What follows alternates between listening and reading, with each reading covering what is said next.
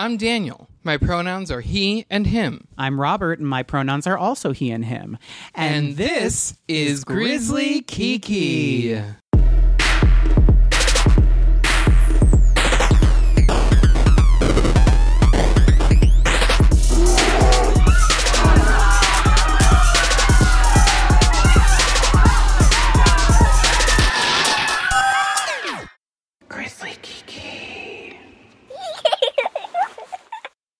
Today's episode is brought to you by Warby Parker, an eye care brand that offers chic and modern eyewear at a revolutionary price. Simply put, your glasses shouldn't cost as much as a meet and greet with James Charles. Warby Parker's prescription glasses start at $95, and they offer great customer service. I should know. And they do sunglasses too. Buying glasses should be easy and risk free, girl. Warby Parker's home try on program lets you fall in love with your glasses in the comfort of your own home. Who doesn't love that? Choose up to five frames from hundreds of stylish options and have them shipped directly to you for free. That way you can try on all the frames and pick your favorite. And for every pair of glasses sold, Warby Parker distributes a pair of glasses to someone in need. We don't need people seeing things blurry. And Daniel wears Warby Parker, and now he can actually see me. And I'm now considering a divorce. Hey! To get started, head over to warbyporkertrial.com slash kiki. Wait, wait, wait. Warby Porker? That's a very different website. I was projecting. very different. I mean, I project in all directions. Give them give them that link one more oh, time. So sorry. To get started, head over to warbyparkertrial.com slash kiki. Again, that's warbyparkertrial.com slash kiki. Warby Parker, modern eyewear made simple. Don't Google Warby Porker. You're, You'll regret it. How are you? Oh, I am shimmery and. Do I hear a- Do you hear it? A scritchy scratch, that you- familiar sound of Can you hear sequins? it? Can you hear it? Yeah? Can you hear my lentejuelas? He bought it, everybody. I bought it. and it is a glorious semi-matte sequin jacket. Semi. like semi shiny because it's it's not yeah i like it i like it better than if it were super shiny but i got him to buy the silver sequined asos bubble jacket and he loves it as i, knew he would I really do love it. Mm-hmm. I um. I didn't think I would. Mm-hmm. Isn't that a song? I don't know I, but the only for some reason i was like never mind i'm not going to share that Uh, what's up with you? i i made i made it through my first uh week at my new job And how was the? Oh, it was it was so much fun. Um, I felt like I fit right in. Everybody's really collaborative and nice to work with and fun. Um, you know, chill, but it's not. You know, it's not like we're like throwing around like a, a beanbag or whatever they do in those. Never mind. I'm not going down. Anyway, what? don't nothing. I was I was trying to say something wasn't going to work. Anyway, no, it's great. I mean, I I you were I- very you were very anxious the day of, and I gave Yeah. Mm-hmm. you the same advice that Elle Woods gives Bruiser Woods when they show up at Harvard. Um, I said, "Be yourself. Everyone will love you." I know. And, it translated perfectly. Yeah, it worked. um, I have never been asked what I need before on my first day. It was like, "What do you need? Is this okay?" You know, it was um, it was nice. I I felt like very much a part of of the team. Um, and it was great. something that I've been anticipating for a while. So, um, yeah, Yeah, I'm just really really happy. that's great. Um, and yeah, and I got a new phone.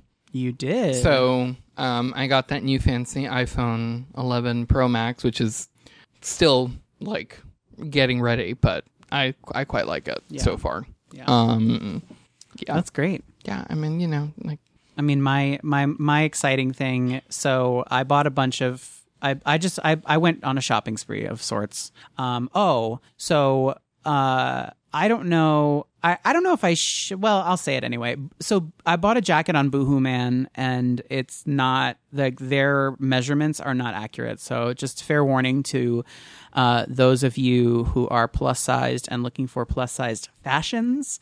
I would say stay away from Boohoo Man. Um, my sequined jacket is from my sequined bubble jacket because I just I can't get over the novelty of it being a sequined bubble jacket, and I just I love it. Um, my sequined bubble jacket is from ASOS, and um, I wasn't I wasn't expecting it to arrive as fast as it did. So that was cute. I also signed up for Stitch Fix, which is one of those uh, subscription boxes. What they do is you you answer a couple of questions, and they sort of like predict what your style is based on the answers of your to to their questions, and they send you a box full of stuff and um um the box I got looked like it was for like white grandpa, you know? Um with the exception of a really expensive pair of jeans, which I I tried them on and I really really like them, but they're way too expensive, let's be honest about it. ASOS has a similar pair. I know they do. So does Old Navy. Um, and uh, there was also a hoodie, but I'm not really like I'm not a pullover kind of person. Um, I hate wearing pullovers. I hate even more getting hot in a pullover because then you have to take it off and you have to struggle with like making sure that the shirt stays down so you don't end up flashing half the room and you know something I have to work on. But um, yeah, but that's been what I've been up to. Um, and I'm mildly jealous of Daniel's new iPhone, uh, but it's only mild. It's mostly the case that you have. He has this great case that looks. Um, what did I say? It's giving you very. Um, so it, it looks like marble, It's like a marble parquet floor. right? Uh, it's giving you very quirky Thai restaurant in a recently gentrified neighborhood. Uh, Mm-hmm. And it's so. Um, yeah, I, I really, I, I, I think the case is um, somewhat whimsical, given that it's a phone case.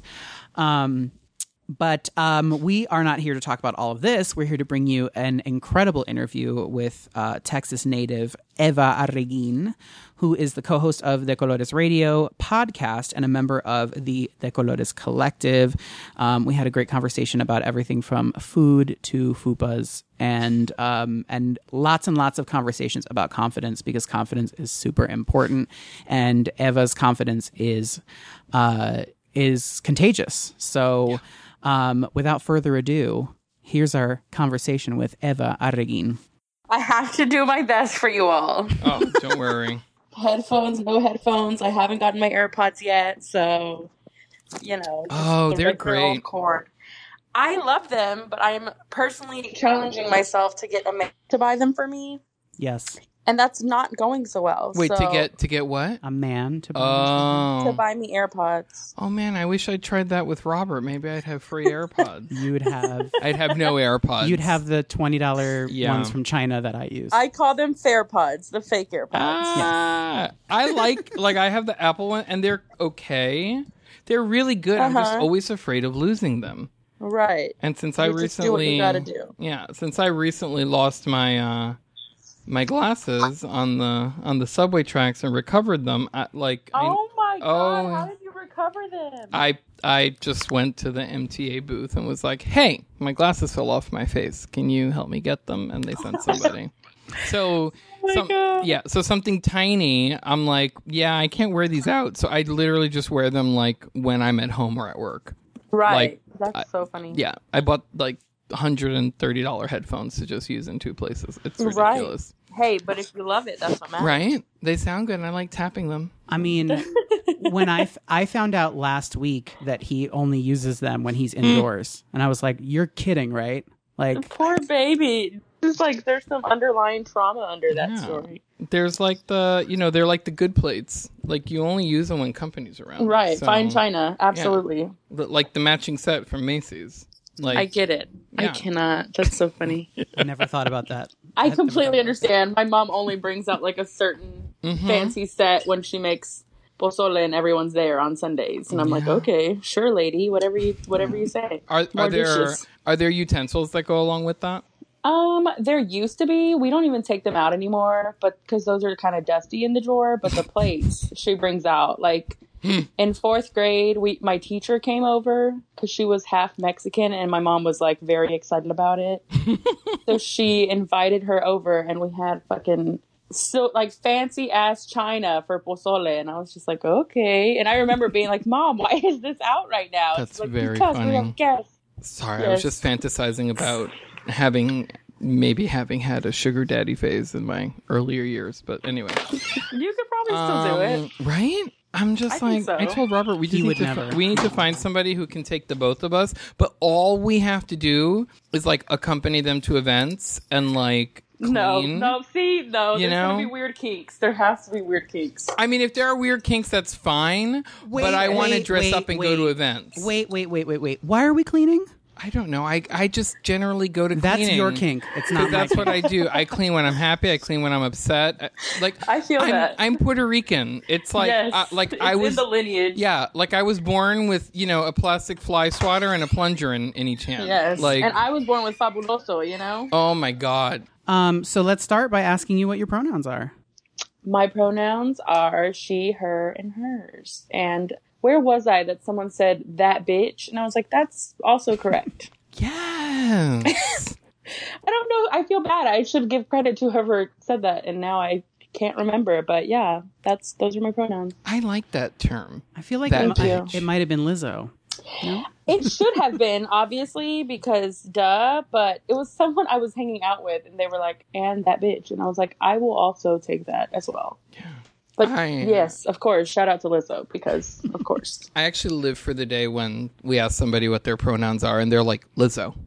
That's their pronoun. Like it's a state That of mind. is my That preferred is- pronoun. Right? Mm-hmm. I think that'd be That is so funny. Oh my god, it's coming. I'm sure it's already out there. Yeah. Um. So to start off, Eva, um, Mm-hmm. we would like to know where you're from and what it was like growing up as a person of color, uh, which we'll refer to from now on as POC, um, Uh-huh. in Texas. Yes, Texas, Texas, a special place. Um, so I, I actually, um, most people would say Dallas, Texas, because that's the most like recognizable um, big city around this area, which is considered North Texas. I specifically was born and raised um, all in Dallas County, but it was called Grand Prairie, Texas. So I always rep it because people don't like to rep it. Um, someone else that was from there is actually Selena Gomez, and that's the actual city she was from. So if you say you're from Grand Prairie, everyone and their mom, literally including my sisters, talk and tell a story about their connection to Selena Gomez. They're like, "Oh, I went to school with her mom's sister. I went like my sister dated her dad." Oh. Wait, Patricia dated. No, no, no, my other sisters. My Oh. sisters. Yeah, that would be another plot twist if Pat dated them because that would be that much more exciting. I love Selena Gomez. Sorry. See, and I, that's the thing that I'm like, I love her only because she's like from my hometown, but she's never really done anything besides Barney back in 04 um, that really appealed to me. I know that sounds super shady. Wait, not even Monte Carlo? I no, it just I don't know what it was. I was just never that into her, but I was happy that she was from my town. And so, and I think I also got salty when she didn't say anything on behalf of Black Lives Matter. I was like, mm, sis, Mm. move around. So it really like made me feel some type of way. That's a convenient one that Um, a lot of people. Well, that's one that a lot of um, actors and celebrities of color, depending Right. on how melanated they are, kind of just gloss over. Exactly. 'Cause it And so doesn't, that's you know. right. Which is why and see, and I can go into a whole nother tea, which is why I have my own podcast, so I can keep us on track. But she also did that documentary recently, and I'm like, oh, now you're Latina and repping us? Like, what? I don't know. she did a Anyways. documentary. Yes, about undocumented people. What? Huh? Yes, it just Oh. recently came out. I guess we'll have to check that one out. I'm Yeah. writing that down. Anyways, so this is about me, I know, but here I am talking about fucking Selena Gomez. Well, let's not Um, give her any more space. So, okay, thank you. Back on track. Um, so I was the youngest of four, and my mom had us really far apart. Um, so I basically had a pretty Catholic upbringing. I was raised by, um, I don't know how much you want to know, so I'm about to just get into my I life. mean, Give it, Yeah. give it all. Give it. give it okay, okay. I was like, we just spent much- all that time on how Selena much Gomez. do you want? No, I'm just kidding. um, don't mind me. See, um, okay, so youngest of four, parents got divorced when I was like five. So I was raised by a single mom. Uh, both parents came from Mexico, and um, I had to grow up really fast. So that's kind of what I guess I still talk about a little bit more on my show, is because so many things happened really fast for me, and there was just a lot of family drama um, from the time I was born. So I kind of grew up like having to be um, independent like right away. Um, I'm saying um a lot. So it was just, it was tough, but it was still like now looking back, it obviously shaped me into who I am and all that BS. Mm-hmm. Um, but I think looking back now, I'm like, damn, I wish I could have really enjoyed my childhood and my youth a little bit more. Um, but because of all that stuff happening, I really leaned into media. So I really got into, we were constantly, Pat and I were constantly watching TV a lot. I, um, I started dancing in like third grade because I was really into that. And so I really kind of dabbled into different forms of the arts without really realizing it. And that kind of became my escape. And so I also, also like used my humor to, to get by because I also basically, as my parents, once my parents got divorced, is when I started gaining weight. So, um, statistically, whenever something traumatic happens in people's lives, is when they often become start getting a little chunky, right? And so it happens um, for a lot of children of divorcees. Did I say that right? Yes. Yes. Okay, I was like divorcee. It's spelled like C's, but it says. Okay.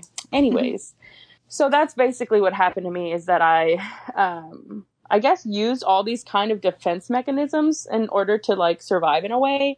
And it ended up making up a pretty uh, decent human being as an adult. Um, but it was like a lot of stuff was always happening. And so I was always trying to kind of people please and keep everybody at peace. Um, and so, but I still was very like in touch with myself. And when you grow up fat, you kind of, you kind of either teach yourself how to love yourself and you are confident in it or you kind of just hate yourself completely. Um, What about the third one? Sorry, which is you just ignore it Uh huh. Yeah. Or there's some weird in between, right? because that's there's what I like, did. yeah, I mean, you can do any of them, and there's definitely more options. And there's sometimes where you're kind of confident in it, but you also kind of hate yourself, right? Mm-hmm. Um, and so like that's what it was for me. And so I was mentioning to a friend yesterday, actually, um, I was like, I don't really know, and maybe I will by the end of this episode. I'll have the recipe figured out, but I'm like, I don't really know what the what the to do list is on how to love yourself or how to get confidence because I genuinely had no choice but to do that in order to achieve my dreams from a young age. If that makes sense. Mm-hmm. Yeah, I mean, I think we're all trying to figure out what the to-do list look like. Looks like I have one. I have a, an actual one on my phone. Mm-hmm. Yeah, same. Yeah, it's um, it's just it's difficult because you don't know. I I think as children of immigrants, we don't know when it comes to stuff like with mental health. You always have that voice in your head that's like, "Are you taking this a little too far? Is this really necessary?" Yeah, Like, absolutely. all of that stuff Yeah. and and that makes it even with with even just like this tiniest seed of doubt it makes it so much more difficult to Right. believe in in in the the good that you understand you have to create um to love yourself and Right. yeah um I was wondering so I am also I'm the youngest in my family and Mm-hmm. my parents also waited a very long time to have me um Right. and I'm wondering if um if you have a memory from I I grew up very oblivious because I was the baby and so I was very Mm-hmm. much babied and whatever. But I was wondering if there was a particular memory you have of being like, "Oh, I like I'm maybe too young for for this like decision Mm. that I have to make right now." Oh wow. Um. If you're comfortable sharing that. Yeah. No, not at all. You're feel free to ask me anything. I know I'm fairly vague with that, just because I it's a lot of things that happened, so I don't ever really know like what level to get into. Um, and I'm still getting comfortable with like actually sharing it, right? Because there's a lot of layers to everything. Absolutely. Um, I think in general, I can't. I remember, and I was actually joking with Pat about it um, recently. Is that like I was cooking a lot at a really young age, so I remember like um because my mom had her own business and so we really were self-reliant in a lot of ways. And so i'm like the other day i was talking about how i remember um, putting some lemon pepper chicken in the oven in third grade and burning my the side of my stomach and I was like, why was I cooking like a full ass meal for myself in like second or third grade? Like, that's amazing. But I'm like, I don't, my nephews wouldn't do that. You know what I mean? And so I'm just like, I don't think it's necessarily like a big decision. I just remember as a young person because all my sisters were, Pat is six years older than me. Um, and like I said, I went to Catholic school and we had a pretty religious upbringing. Um, so I was constantly wanting to be older. And I think that's where I constantly felt that. Like I remember even watching movies. I was watching Blood In, Blood Out and Scarface when I was a child. Like things you should not be watching Same. that are incredibly violent. Like I was I was watching and I got in trouble for for having a potty mouth when I was little and I had to eat soap and I remember crying in the bathroom. So I was constantly wanting to be like a teenager and an adult because that's who was surrounding me. And then now I'm like, God damn it, why didn't I enjoy my youth more? You know, I'm finally here, I'm paying mm-hmm. bills. And so I'm like, I, I, I think it was like just kind of constantly in that state of like, should I be making that this decision? Oh well, because I knew what I wanted and I always wanted to go after what I wanted. So I was gonna find the way to do it, whether it meant um and I always always wanted approval from my mother as well. So it's not like I was doing bad things, but it was like I had to learn how to navigate all different types of people to really be well liked, I guess. And so that happened a lot more than necessary, maybe. Do you find yourself as an adult trying to uh, like uh, create situations for yourself where you can enjoy what could have been a product of a, a like a I don't know more relaxed childhood? I don't even know what word to attach to it, but I don't know. I think right now, I don't necessarily connect it to childhood. I think right now, because I do go to therapy and I obviously talk about my mental health a lot and I talk about a lot of different issues a lot. yeah, Um, so I don't necessarily connect it to wanting to be a child again, but I I also work with youth, and so I really take it very seriously in that like I don't ever want to recreate um, unhealthy experiences for young people like I maybe had, if that makes sense. oh, Um, completely. so like I from a very probably from about uh, maybe 11th grade on I've kind of been in this mindset of like I don't want kids um and I I I'm okay with that. And I lean into like being the cool tia, like that is my role. I am happy there. And so obviously with my family and my mother especially she doesn't like that. Like for her and the way Catholicism teaches her is that our purpose of being here is to bear kids. Like that is my Mhm. role as a woman. Um, and so she's kind of come around a little bit every now and then, and she's like, okay, if you want to do that, I guess go do that, or go buy a house at least, or da da da. And I'm like, okay, but at the same time, I'm like, all right, I just, especially with the way, if I'm being very realistic, and this is very millennial of me, I'm like, the planet's not looking so hot. So I, I mean, actually, it's looking very fucking hot. Um, Mm. Yeah, it's But you 88 know what I degrees mean? today in New York. So That's crazy. Mhm. Yeah. So when I think of those things, I'm like, even if I found a partner that I genuinely would want to procreate with, or whatever the fuck, or or or have a child with, or parent a child with, it wouldn't be in the conditions our world is in right now. mm-mm. Because I just don't see that being sustainable when we're we can't even take care of this planet.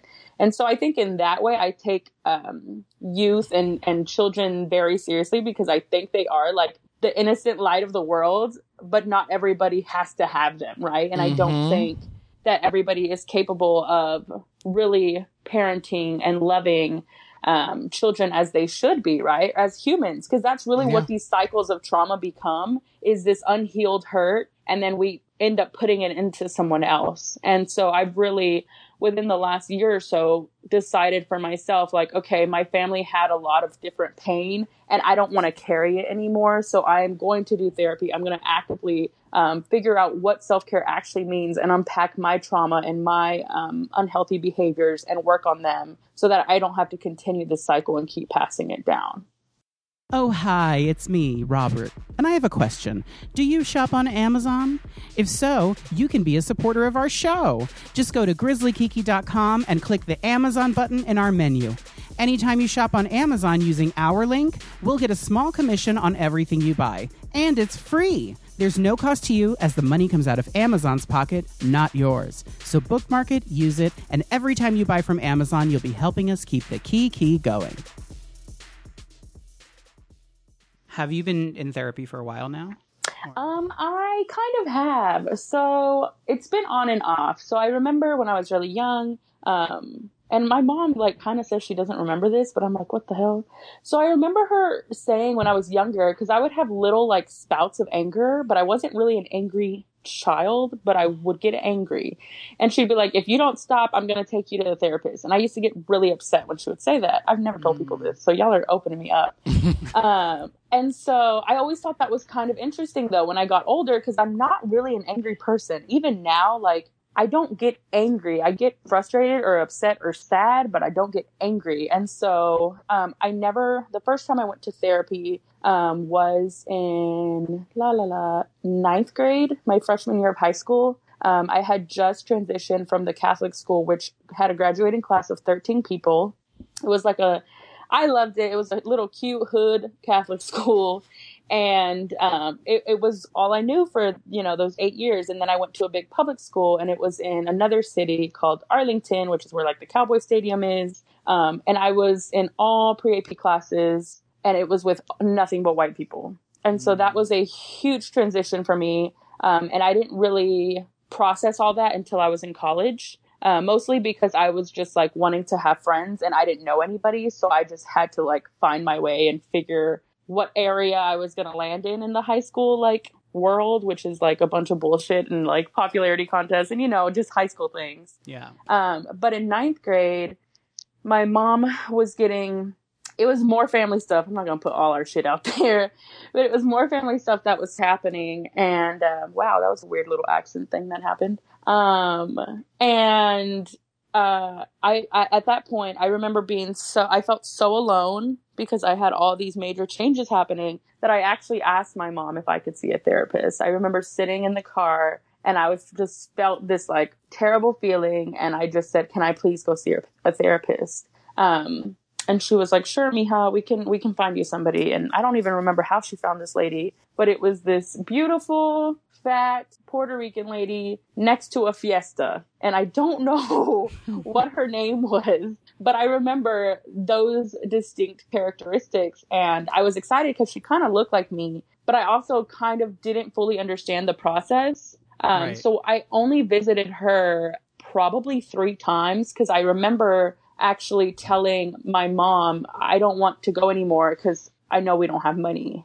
And so it was like, cause it was at, and we didn't have good insurance or something. So it was at least 200 bucks a pop. And it was helping me because I finally had someone to talk to outside of my like norm. Um, but I remember every single time we had to pay, I would be like, no, mom, it's okay. This is the last time. We don't have to come anymore. And so, oh my God, there's so many different factors, right, that go into like what healing is, um, what survival is, what being an immigrant's child is. And that's because both of my parents, um, you know, at this point were citizens by the time I was um, a little bit. I was by, by the time I was born, they were already citizens. Um, so my sisters also had a different experience than I did. Um, and they both kind of understood English a lot better by the time I was born as well. So I def- I definitely had a different path than my oldest sister did per se. Mm-hmm. Um, but we had very different experiences as well because my oldest sister's really light complected, and I've been the, the darkest in my family since I was um, very young. Um, so all those different things also come into effect with being, um, you know, uh, a Mexican girl in in Dallas, Texas. So, wow. Yeah. So that uh, you were asking me about therapy. Let me go back.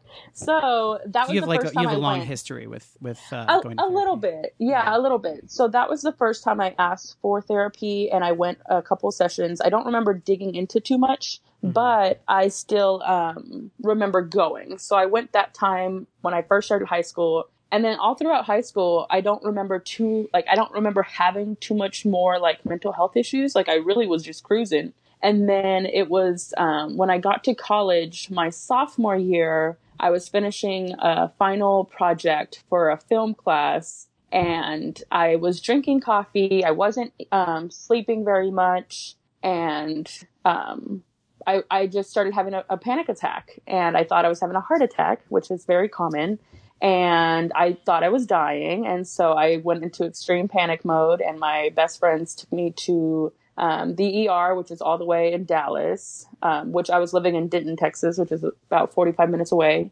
And so I spent all day at the hospital and mostly because it's such a, it's basically like the hospital everybody goes to because they have like low income service or whatever. Okay. And so I spent all day there just to like kind of diagnose myself and then be like, first they were like, um, you're not pregnant. And my mom and I both vocally laughed because I was not dating and like had never had sex. And I was like, okay, thank you for that, pal. um, and so then he was kind of like, it seems you just had panic attack. And so that summer was like a self discovery in kind of the worst way in that I finally realized that I had um, been actually struggling with anxiety my whole life and I didn't know it. And that anxiety spiraled into depression, which they basically, I ended up doing a lot of research that summer. Um, and they become, they're besties, right? Once you have one, the other kind of follows or vice Yeah. versa. And so that summer was the summer I learned um, that I had mental health issues. And so I went to a therapist again, and that was a kind of, I really needed it at that point. Um, and it was a white woman, and she really kind of dropped me off really fast, and that made me feel really shitty. And um, she was like, okay, you seem better, bye. And I was like, what the fuck? I'm like, I don't know what's going on. And she was very quick to want to put me on meds, which I didn't like either. Um, and so that was the, the second time I tried therapy. And then I kind of literally had to like pull myself up out of my shit and say like, okay, bitch, you got to finish school. Like, let's get through it. Um, which there, there was, I don't think I, I think I tried therapy again my senior year of college, which was free on campus. And again, I kind of felt like I was getting a little bit of help, but they only had like two or three sessions and they were really quick to just be like, okay, fill out our survey and leave because they're just having students practice on you essentially. Okay. Um, and so then it was after I graduated college and more life stuff was happening that I really had another breakdown and I got to research and find my own Latina therapist um, that helped me in a lot of ways and really started helping me to believe in myself and recognize all the amazing things I was still doing at the same time I was, I guess, struggling with my mental health. Um, so yeah, I've seen a few different therapists. So I've kind of been in therapy pretty consistently um, since 2016. Yeah, Wow, that's great. yeah. Um, I just started doing teletherapy. Oh, probably, like, wow. uh, two months ago, maybe. Mm-hmm. um yeah and it was just i i didn't realize how bad i like i i've always understood that i needed to go to therapy and i made the mistake of saying i'm going to get my finances in order and then i'm going to start going to therapy. And they don't talk to your depression and your uh, your debt don't talk to each other. Like they don't know each other. Absolutely. No, why would they? right exactly they might know each other, but not in the way you want them. to. right um Right. Depression always wins, right so that uh, bitch. right? She's nasty. I don't like her. she doesn't She's she not doesn't know, that bitch. She's that bitch. Like not the good kind. she doesn't know when to go home um Right. so uh yeah i just and i've noticed like subtle differences in my personality and the way that i daniel and i communicate have have changed in the last like i've only had maybe three sessions so far um but well, congrats on going. I know you. it's not easy to, and it feels it's really tough actually because you have to unpack all your shit. Well, what I was going to say mm. is that I even had a hard time because I had to, I don't remember what it was I had to do to schedule my first session, but I remember mm-hmm. sitting and having there be a draft of an email to this therapist to be like, hey, when, how, like, I thought I was going to be able to go somewhere and just push a button and then I would have my first thing scheduled. And when I had to actually write out, hey, like basically type out, hey, I need you to help me. Like I've always had the problem of asking for help and I'm mm-hmm. physically asking for help to Right. like sort out all of my issues. Mm-hmm. And it was just it like that was the moment when I was like, I absolutely need this. The fact that this was so difficult, it was so difficult for me to write this like very brief email. Mm-hmm. It was just like Yeah. that was the thing. I mean, and that's the hard part is like deciding or realizing that you need to go to therapy because I was in therapy for It's acceptance. Yeah, I was in therapy from like 2000 and I don't know, 2012 through 2015. I mean, I Yeah. broke up with my therapist because my insurance wouldn't cover her anymore. um, but Insurance is a fucking scam as well. Right? Don't get me started. also, she was like in another borough, and I felt like I'd reached my um, kind of the work I could do with her. You know, so Mm-hmm. so that was also part of it. Um, but it hurt. It hurt to break up with her, and I had to do it over the phone because I was like, I can't go in for a final session. Like I just Mm-hmm. like I'll like we'll do a phone session and say goodbye, but like I was just way too you know attached to it. Um, yeah. but I found it to be like some of the most instructive and helpful things I've ever done because Right. you know b- because I'm an anal retentive cancerian I you know would have an agenda for every session Mm-hmm. Oh wow. and yeah. Mm-hmm. yeah, they just went out the window because she would ask me one question. I'm like, yeah, you know what?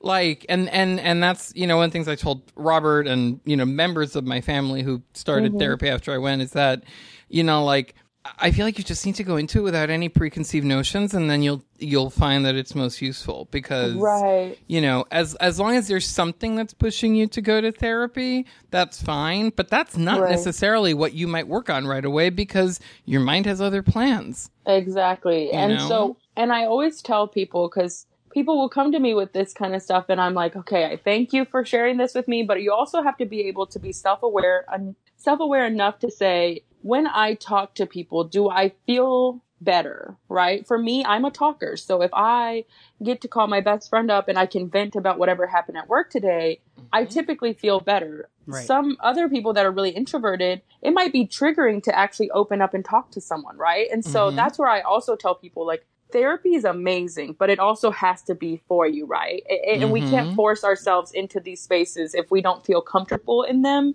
And so I always encourage everyone to try it out at least just to see. Mhm. However, other people really find their way of self expression or healing or, you know, the ability to move on or whatever in different ways. And so I always say, I love therapy. I think everybody needs therapy. But at the same time, there's different forms of therapy, right? There's dance Mhm. therapy, there's art therapy, there's just counseling, talking therapy.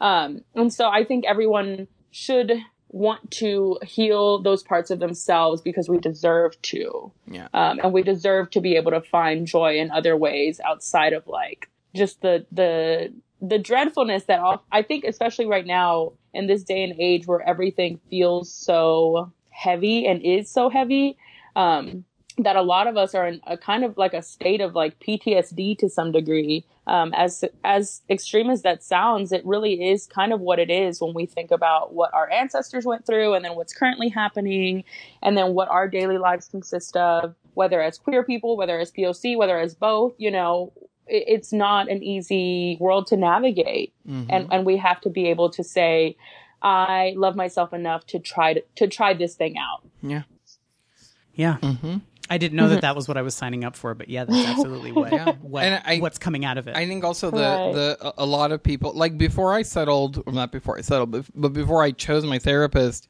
I'm like, never settle, uh, baby. Yeah, it- but that's what I was gonna say. Don't like. It's one of those things like like. Uh, I mean, this is like emotional money, right? Like this is what you save your emotional money for, Right. because like you don't want to like walk in and like say, okay, you, yeah, this is good, because like I must have had consultations with. 10 therapists Yeah, that's real. because I was Absolutely. like like I wasn't necessarily looking for somebody that dealt with you know like gay issues or anything. It was more like death, dying, and family trauma. Mm-hmm. Like that was my you know I was trying to deal with the death yeah, of my mother it and all you? that. Yeah, And sure. I finally settled or you know found that there was this this older uh upper west side jewish lady who looked like barbra Uh-huh. streisand from the Yeah. fockers that did it for you. that from did the it for me and i'm like sitting there and i was like oh okay and like very open and nurturing but you know it was Uh-huh. very much like okay but like so you're gonna figure this out i'm here to listen and Right. like you know help you put into perspective but i'm not gonna answer anything and Uh-huh. like it was um it was it was really great but yeah you have to like you know just like i don't know tr- like clothes you Yeah. know it has to fit and if you're having a bad experience with your therapist move on Oh my god! And I this year because I took a little break whenever I get too busy or if the schedule's not working. Um, you know, sometimes it just happens that way. But this one I had earlier this year, actually, I had two earlier this year before the one I found right now. Um, one of them was very judgmental. And it was Mm. so funny because I almost didn't realize it. And I was like, wait, you're shaming me for saying, I don't know how we got there, but she was talking about how, like, um her ex-husband and her would go to the strip club. And i was like there's nothing wrong with that. Like if that's what y'all want to do go have fun. And she's like well actually it's did it excuse me wow i just burped. That's embarrassing. Um um anyways uh she's basically talking about if her and her ex-husband had gone to the strip club and this is how he saw her and this and that and I was just like, it doesn't have to be that. She's like, but we're degrading these women by going into the space. And I said, no, it's all about your perspective. I said, those women mm-hmm. don't necessarily feel degraded. I said, they're getting money. And so I was like, when I found myself doing that, I was like, no, this is not the one for you, Eva. And I had already had like two or three sessions with her, but I was like, I ended up having to email her, which also kind of gave me anxiety and telling her, hey, I actually don't think this is a match. And she was like, oh, you're probably just experiencing blah, blah, blah. That's normal. And I was like, no, bitch, you made me uncomfortable because you're judgmental as hell, but I didn't tell you that.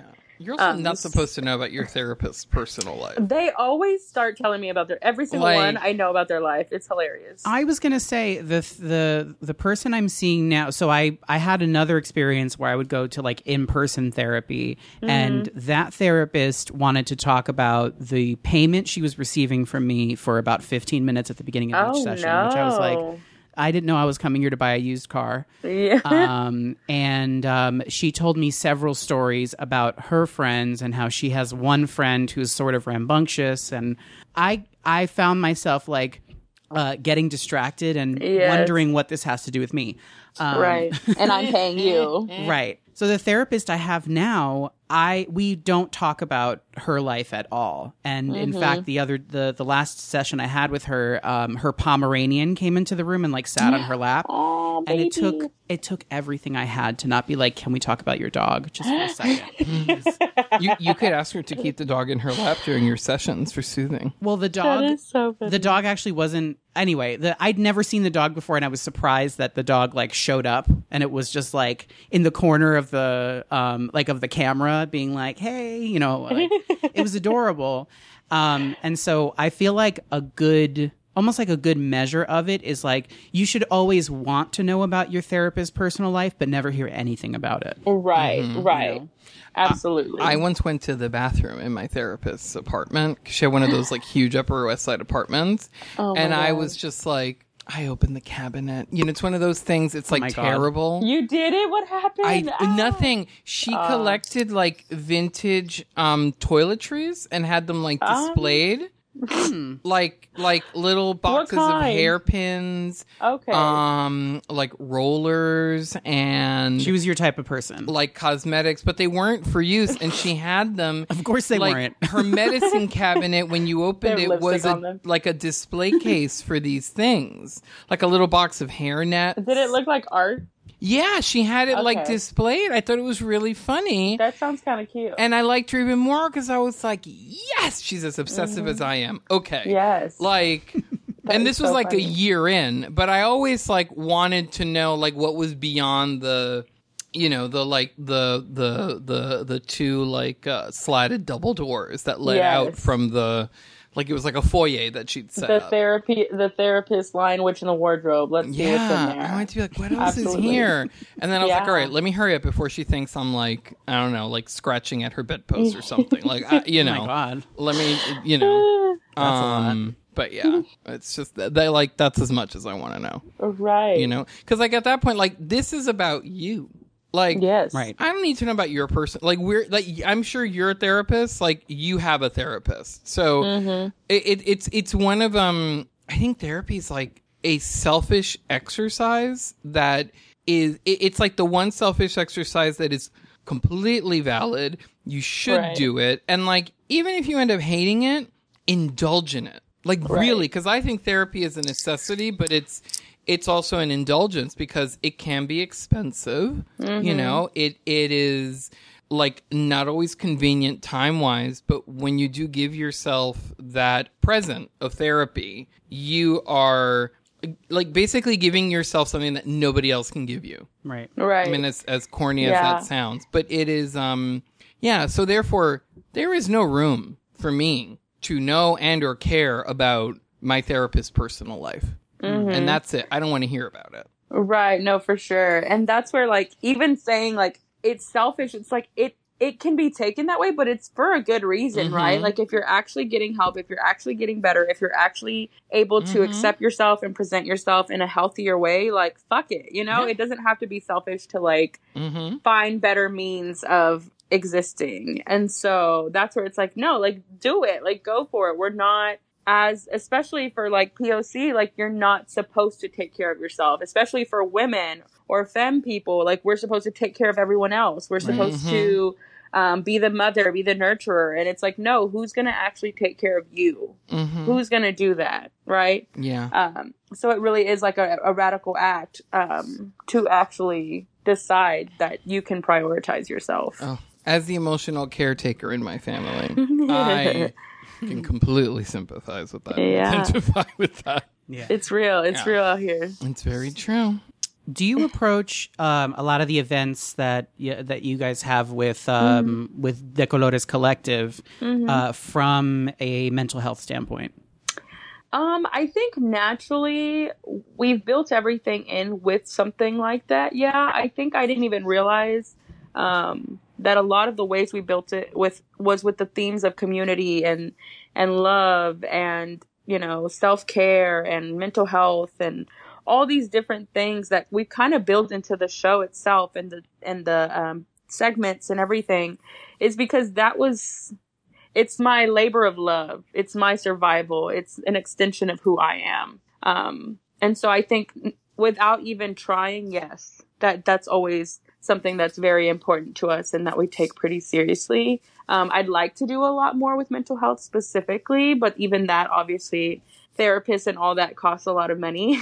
but it's like Right. I think that's always I'm always keeping that in mind and I always want to reiterate prioritizing prioritizing your health and your well-being first. Um, even before being able to do an event, right? If I'm saying, "Hey, guy," I, I'll text the team and say, "I don't feel well. I don't. I'm I'm having a rough day. I'm not going to make it." Or there's been a time where we had to cancel a recording because my anxiety was through the roof, and and that's really hard for me to do um, because I don't like asking for help and I don't like messing up.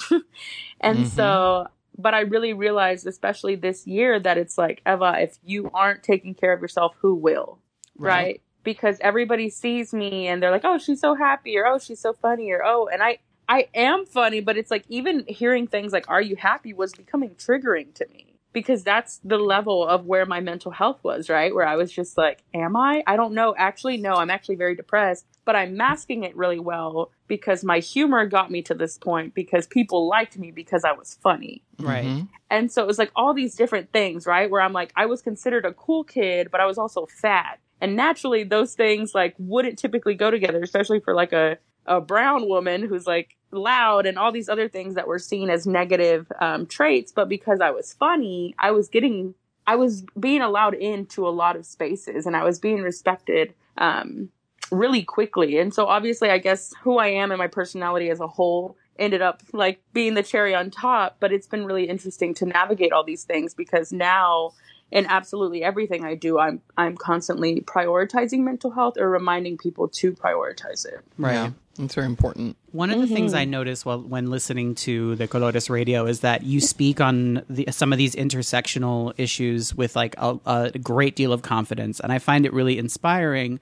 But I find when I try to talk about things that are somewhat intersectional, I I don't I either don't feel like it's right for me to be talking about it, or I get fatigued really quickly. Right. And I was wondering if you like how do you push through that when you have those moments come up? Do you have a specific example of one? Just because I'm like, which intersection? I talk about several. Um, I don't have one in particular, but I know that uh, for me, talking about issues where there's like an intersection of black issues and queer issues for me specifically i feel like i can't fully talk to the um like the the elements of it that are specific to the black community when it Right. comes to something that's intersectional intersectional there because i'm not black you know? Right. like i can understand enough of it but i can i i can never know what it feels like Exactly. you know Yeah, and I think that's part of um, knowing your experience, but not prioritizing it. Mm. um, because a lot of times people mix that up, right? And that's why it's so important to heal so we can kind of let loose of some of that ego right. because that's where intention really matters. And a lot of times people intention gets in the way because their ego's right there, and then they don't know how to um, really dissect this thing. And as far as race goes, we haven't had a, a lot of conversations on a large scale of what it really is and what it means. This country specifically, obviously the world as a whole doesn't want to talk about race, but America has a really strenuous relationship with it Yeah. and it's very it's very much a binary right it's white and black and so recently um i've i've talked about it a lot in everywhere really um but through my studies in college i really started to recognize like holy shit i grew up with a lot of black culture. And Right. um a lot of my family did as well. And we saw that as our culture. Um, so that happens a lot here in dallas texas is that because the black and brown people are kind of put together in all the like poor places or they're kind of um it's the hood right? It, it's just hood shit. And Right. if you're together so then like all my cousins say the n word. Should they? Absolutely Mm, not. But they do and so that's what happens a lot here in dallas is because everything is so binary that even though in dallas the majority is about to be latino or technically already is our identity is not strong enough because so many of what our identity in dallas represents has basically just been tap dancing for white people Mm, okay. especially if you have some money. So if you're Latino and you have some money here, that's kind of what it became. Whereas if you didn't, you were in the hoods with everybody else, right? And so so many of us um, don't recognize how much we owe to Black culture, and so growing up, and I there's this memory I have, and my family used to kind of laugh at me. But I remember, 'cause, again, I was the youngest of four, and they were talking about the Brady Bunch. And I literally, I was probably seven. I said, the Brady, why do I keep burping? I'm so sorry. I was like, the Brady Bunch, who's that? I was like, I'd rather watch Moesha. And they thought it was so funny. And at that age, I didn't realize why it was funny. But then as I got older, I was like, holy shit, bitch. Like, I really was very much saying, fuck your white noise, as my friend Shanice calls it. And this this is what I identified with, right? These brown, black skinned people that looked more like me than whatever the hell you're talking about. So I grew up very much watching what I later learned in school was like the urban era, quote unquote, of UPN and all of this television shows that were basically finally deciding that black and brown people deserved some time on TV. Mhm. And so they gave them this little section on UPN and there were like a couple more shows on like WB. Um, Right. and so I grew up watching that and identifying with that and loving hip hop and loving cumbia and loving Selena and loving all these different things because they looked like me. They sounded like me. They felt familiar to me and my family and what our upbringing was like. I could not identify with Seventh Heaven or whatever the fuck show was called or Dawson's Creek. Like I didn't get that. I remember flipping the TV and being like, this is boring, right? they didn't, they weren't having the same issues. And so, um, as I got older, like once I was in like middle school, high school, I was definitely my sister Pat was a big influence for me, and she put me more onto indie music and stuff like that. So I got more into indie, and so when I was in high school, I did a lot of theater, and so um, when I was surrounded by a lot of white people in these classes, I was very much like, but I still like the hood shit too, and so they um they like called me ghetto and and oh well you we always act ghetto when we're around you Eva and like stuff like that but when I was going to my family's house in Oak Cliff, my family would be like, "Why do you talk white?" And so I was just like Mm. in this confusing state of like, "What the fuck?" And I just decided to just be me, right? Like, fuck it, I'm gonna Mhm. just be whoever I am, and y'all can say or think whatever you want. And so it was when I got to college, and um, I was still surrounded by a good amount of white people, but I finally started to find like my clique of friends that were like black and brown girls that kind of had had similar experiences, right? That they also had been seen as too white, but also not black enough or not Latina enough or not Mexican enough, or, you know, or whatever it was. And so we really all clicked because we were like, we love our fucking culture and we're really starting to learn more at this point about what white supremacy is. Obviously, we didn't have a lot of the language and we were learning um, in school at that time, but that's really what kind of brought me back to realize that like a lot of what I grew up with was black culture and black culture wasn't necessarily my own, although it was very similar to what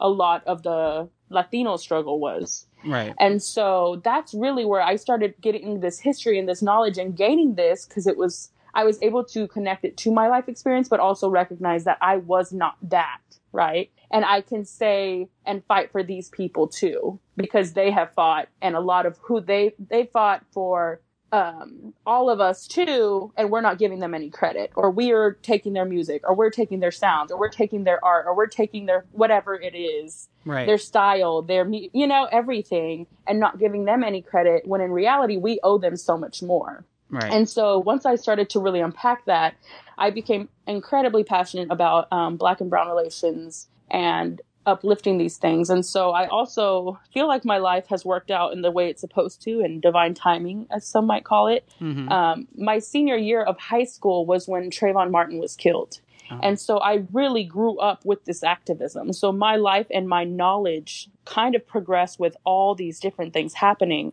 So as I was in school and I was actually finally in classes about, um, you know, Chicano literature and about uh, ethnic literature and just all these different things um, discussing race and culture and gender and women's studies and queer studies and queer film and all these different things that I loved, and it made so much sense to everything I was and had experienced. Um, it was also unraveling in front of me in real life in the sense that, like, there was all these unjust murders. The Black Lives Matter movement had really finally taken off, and then once I graduated, um, Trump got elected shortly after that, and it really was eye opening to see everything I had learned and experienced in my life and seen my parents go through and seen my friends go through all unravel into this like huge white supremacist monster, right? Because I couldn't, nobody, my mom couldn't argue that I was being racist against whites anymore whenever I was saying, but look at who's in office now Right. Mm-hmm. right? Because for a lot of um,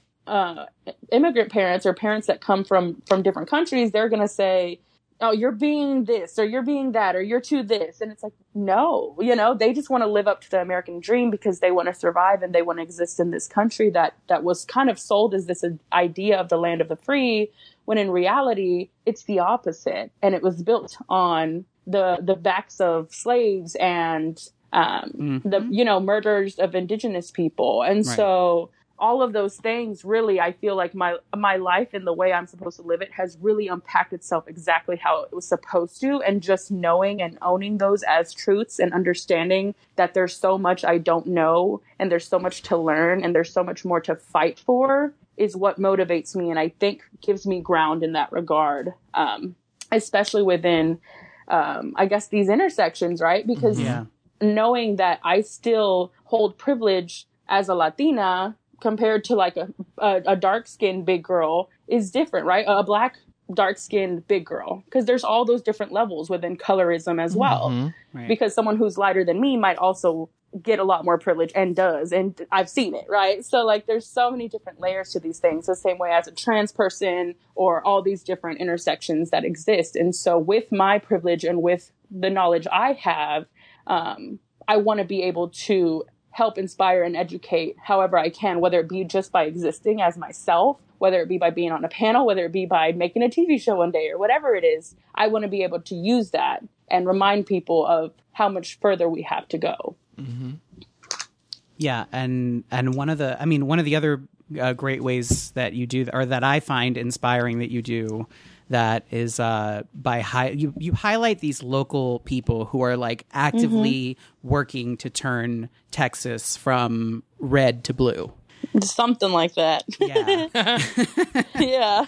I'm like beyond the red and blue now. I'm like, okay, these neither one of y'all's working out for me, so I'm gonna go a little more leftist now because I really want, you know, true freedom and democracy for my people, and I don't know that these systems that are already built are there. But yes, Right. absolutely evolving from from these really conservative, constraining ways here in Texas, for Yeah. sure. because the progress is there. It just seems like people don't know don't don't know it's there, or I mean, p- people outside of the the state. I'm saying, Right. A- And that's the thing that's frustrating, right? Because, and I appreciate you all, you know, reaching out to me and, and seeing the light that we have here, especially in Dallas, Texas, is because so many people will shit talk the South, right? Yep. And when I go Northeast or even to Cali, I'm like, y'all don't got the shit we do. Y'all don't have the shine we do. And not in a way that like I'm trying to be petty and mean or anything, but there's something so unique about the South and the culture of being Southern. And I never thought I was Southern because I was like, the fuck, I'm Mexican. Like, you know, and so, but there is something like when I went with Bobby to DC a few months ago, I was like, y'all have y'all have some fried pickles here, and they were like, no, what the fuck? Right. And I was like, but okay, never mind. I'm hungry. It's fine. It's fine. I'll just get it when I go back home. and so I was like, holy shit, that that's a southern bitch move. Like, Eva, what are you thinking? um, but there's just something so special about being from the South, and that's why I get so excited about like the Meg the Stallions and you know people like her because they represent it so well and they're proud to be it as opposed to saying hey we're just some dumb fools that ride our horses all day and shoot guns which is like not at all things i've ever done. Um, not to say that i don't know people that have done those things or can choose to do them daily if they'd like however a good chunk of us really don't identify with that and if we do it's more so like a fun cultural thing but it's not our entire existence. And I think um, often because we are in the South, we're working a little bit harder to gain this knowledge and to put these things on and these events and have these conversations in a different way because we don't have as much access and support to it as people would on either the East or West Coast. Today's episode is brought to you by Quip, an innovative oral care brand that makes it easier than ever to maintain a healthy brushing routine. The simple secret to great oral health is good technique, consistent brushing, and regular upkeep. Do away with the myth that more power and features means a better clean by trying out their beautifully designed electric toothbrushes. They also take the guesswork out of replacing your toothbrush by delivering a new head and fresh batteries to you every three months. Shipping is free and you can cancel at any time. We use Quip and it's made us smile more because our teeth are actually clean. Quip is offering you, our listeners, $10 off your first refill by signing up at tryquip.com slash kiki. Again, that's tryquip.com slash kiki. Quip, oral care designed for a modern lifestyle. Well, to take it to, uh, I guess, a more superficial place. Yeah. Um, hey, I'm we gotta have fun too. Yes. I'm currently having a um I'm trying to have like a style renaissance or something. I don't know what the right word is for it. That sounds good. Let's run with it. I yes, I realized that I was taking more risks with my clothes when I was in college and I would, you know, like I I was struggling to find interesting clothing in my size, so I'd make Uh-huh. it basically. Right. Um Ooh, yeah. and then I stopped. I, for some reason, I stopped at some point. Maybe I thought it was too outlandish, or I was too old to still be like ironing. You know, Constricting yourself into these boxes. right? Um, but like literally ironing on uh, like a print of some kind onto a shirt and wearing that, and you know, um, you know, whatever it was. Um, but I'm I'm there again now, and. Yes. I look to you for inspiration because I think that you're confident. I feel your confidence, even though it's just on social media. I totally feel your confidence through your fashion. Yeah. Thank Um, you. So, what what inspired that for you? Like, what inspired your your fashion sense for you? You know what? It was so funny when you messaged me about this because I was like, me? Okay, all right. Yes, okay. you.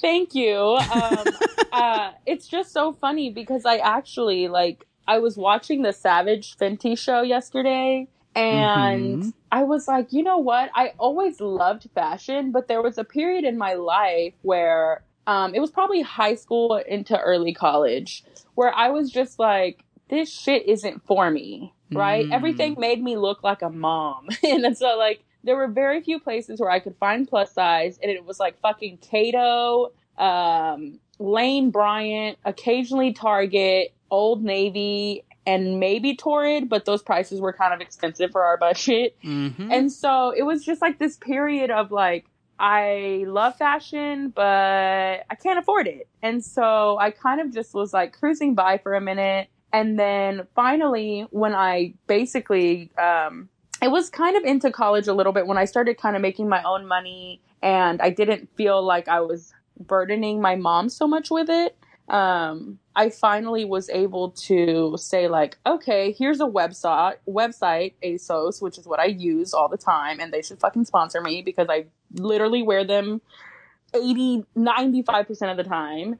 Um, where I was like, okay, cool. Like they have bigger sizes. Cause that's really what it's about is saying, okay, fuck whatever these boxes are, which is kind of what you were saying, right? Like I'm Mhm. too old. I'm too Mhm. this. I'm too that. And saying like, fuck it. I want to wear this. So I'm going to wear it. Or this looks cute. So I'm going to buy it and we'll see how it goes. Right. Right. Um, so it really just becomes saying like, fuck it. Like that is it. That is, that is what you do. You say, fuck it. This looks good. And I know this is going to fit me because this is the website I buy from that consistently where like has clothing that works for me because a lot of these places don't and they kind of know how to like play with our emotions a little bit. yeah. Um, so it was really in the last few years when I actually like got my own, you know, career on the road. I started making my own money and I was able to uh, buy things and save for clothing that I liked without feeling bad for it. I'm still not spending much, which is why I shop on ASOS and they have a like clearance section that's like 70, 70% off. And a bitch gets half of her clothes there, and people are like, "Oh my god, you're so cute!" And I'm like, "Thank you. It was twenty dollars, you know."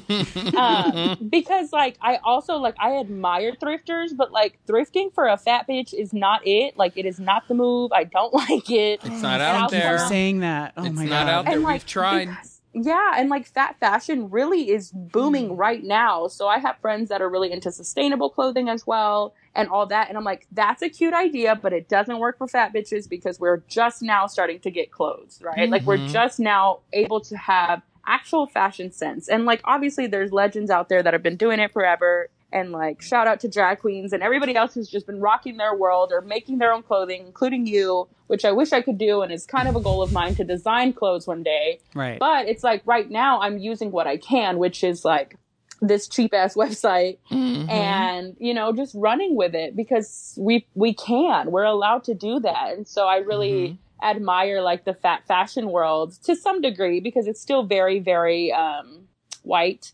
very like there's still a very specific look they're going for. Right. and that gets really old so i'm like really experiment with that like Yeah. really build shit for fat bodies because even these fat brands i'm like why is my underwear falling off like this right like it shouldn't be Right. like that Right. like They you're just- Lane Bryant. You Yeah. should have this shit in the bag. You should be working with different bodies besides the ones that look most appealing to your eyes. Yeah, they just And make so- bigger. You know, they just take like uh, we were talking about this while we fabric. were preparing for this. Yeah, exactly. Yeah. it's like you know, bigger people do have. um, It's a shape. It may Mm-hmm. not be. You know, like you know, whatever the hourglass is, or or you know, like for men where it's like wide at the shoulders and tapered at the waist. exactly. But there is a shape. yeah. You know, like and that's why yeah, that's why I started making all of our all of our drag outfits because Mm-hmm.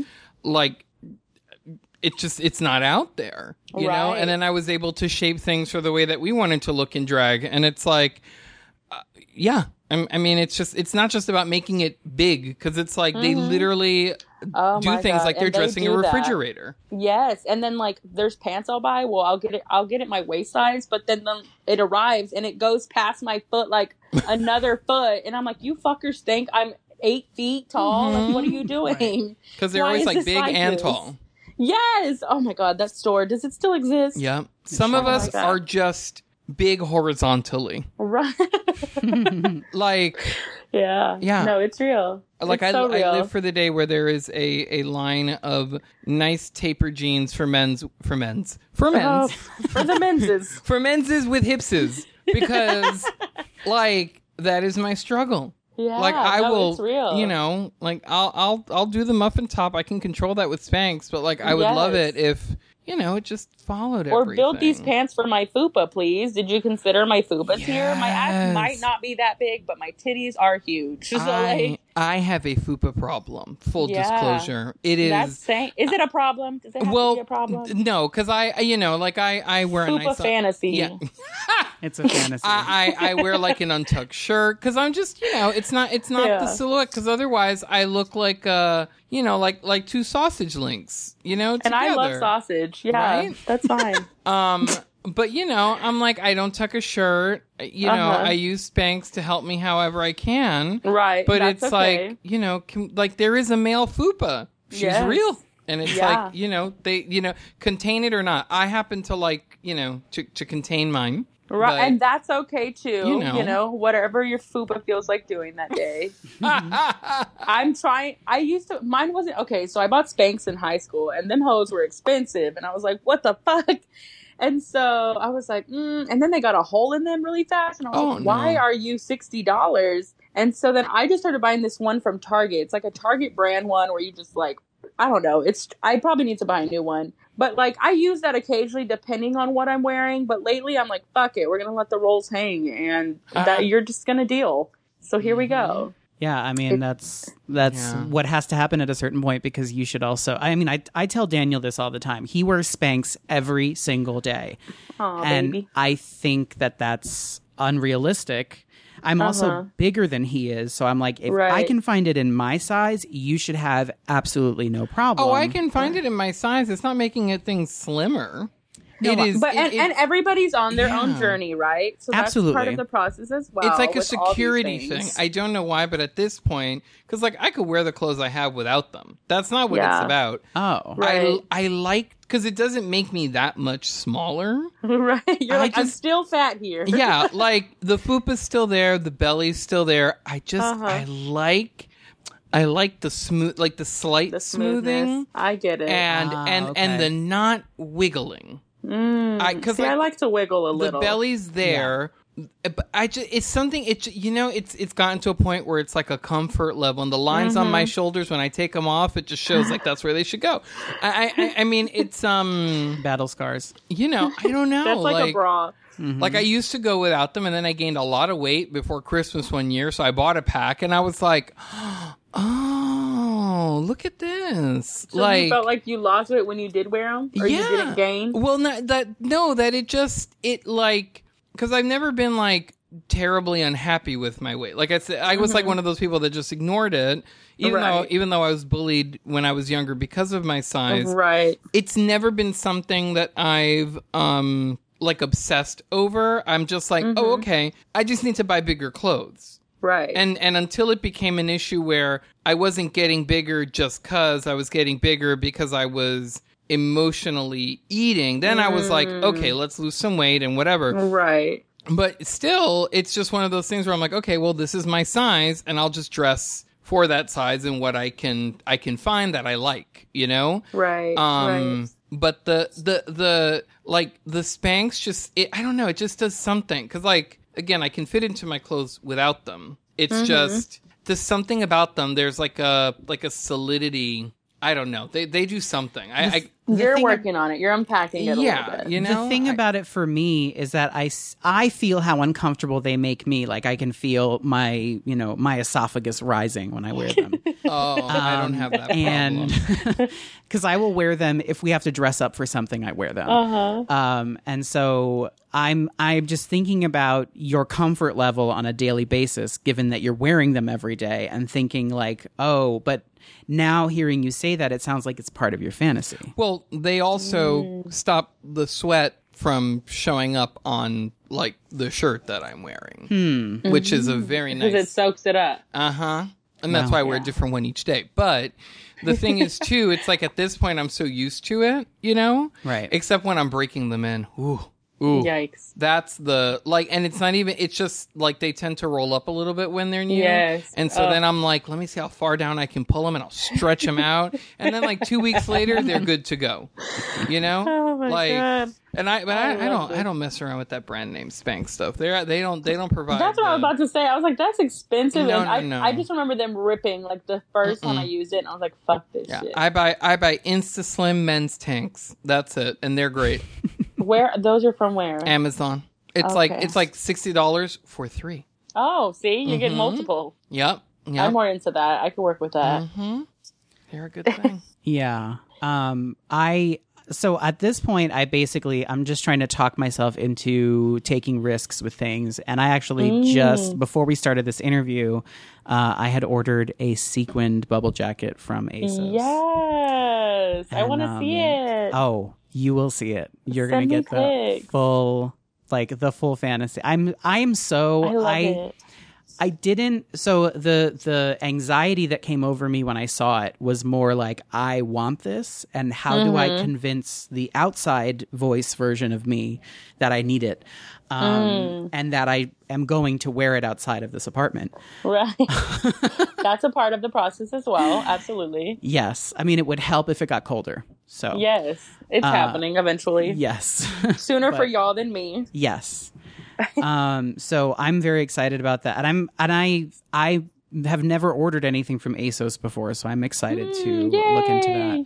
But I did. I had a lot of guilt when um when I was starting like when we were starting to um to go on the health journey that we're on right now and like because I I would not I would only I would dress for function. That was the the issue uh Gotcha. probably like 2 years ago. You Right. know, I would buy. I had one black T-shirt. They were. It was a three pack, and when there was a hole in one of them, I'd buy a new three pack. Right. You know, and that was my wardrobe. That and jeans that would like actually fit me. and dudes Um, can get away with that easily. Exactly. But it's boring. It's fucking Yeah. boring. It is. And I feel like I am, you know, I am retreating into the background when I wear that. So, and I don't want that. I want to be stylish. I want Yeah, to be you're better than that. Absolutely. Yes, I want to. I want to. I want to dress like EJ Johnson. Not exactly, but like I want. I want that level of like joy from my clothing. Yes, because you're allowed to, and you Exactly. should. And so, um, yeah. So I'm just basically like trying things out, and um, I don't remember where I was going with this at all. Just I believe in you. You'll the find train it. of Keep thought going. just completely derails itself. Sorry. um, yeah. So the sequin jacket, I'm just very excited about it.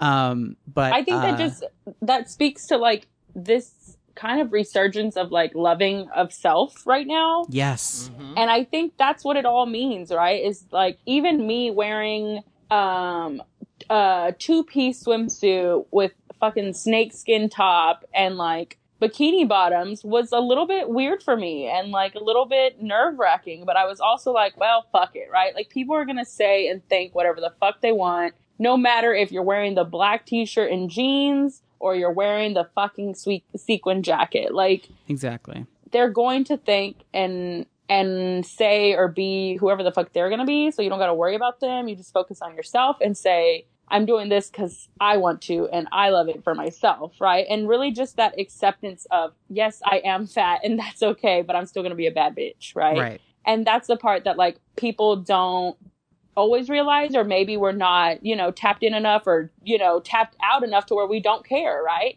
um and, and Yeah. that's part of it too is just saying like fuck it i'm going to get this because i think it's cute and we're going to make it work or we're just going to have fun with it and maybe it will only work for tonight but we're going to have fun with it while we can because i'm glorious and i'm allowed to have fun with this and be extra tonight or tomorrow or forever yeah. um, you know, and, and just whatever version of yourself you want to be. If you want to wear the same shirt every day and add a small flair, go for it. You know, whoever you are is what matters. And so you shouldn't be minimizing yourself for other people's comfortability. Absolutely.